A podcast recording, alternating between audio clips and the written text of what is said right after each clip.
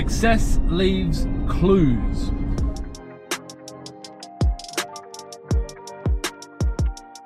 Good morning and welcome to In the Car with Clint. You may have heard the saying, success leaves clues, and I just want to expand on that a little bit. I think that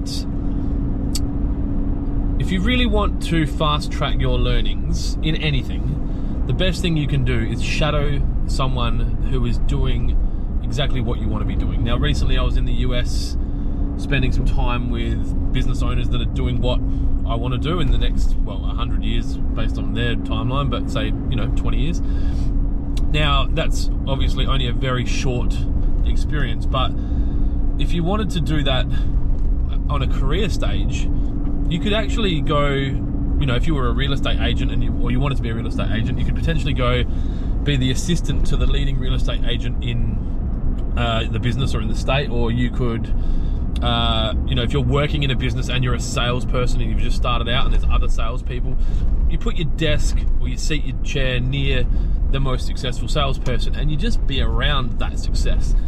And if you are, you know, relatively intelligent, conscientious, and driven and you want to do better, by being around people that you want to be like in business and in life and in sport and in health and everything, you will start to pick up on the little tricks and tips that they don't even realize that they know, but by just watching, you'll learn.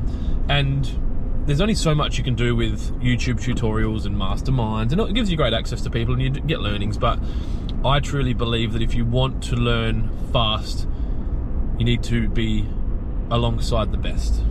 And then what you'll do is pick up on their learnings and you'll shortcut your learnings. Now, that might mean working for free, working inexpensively, doing jobs that might be considered below your level of skill set or university degree or whatever it is.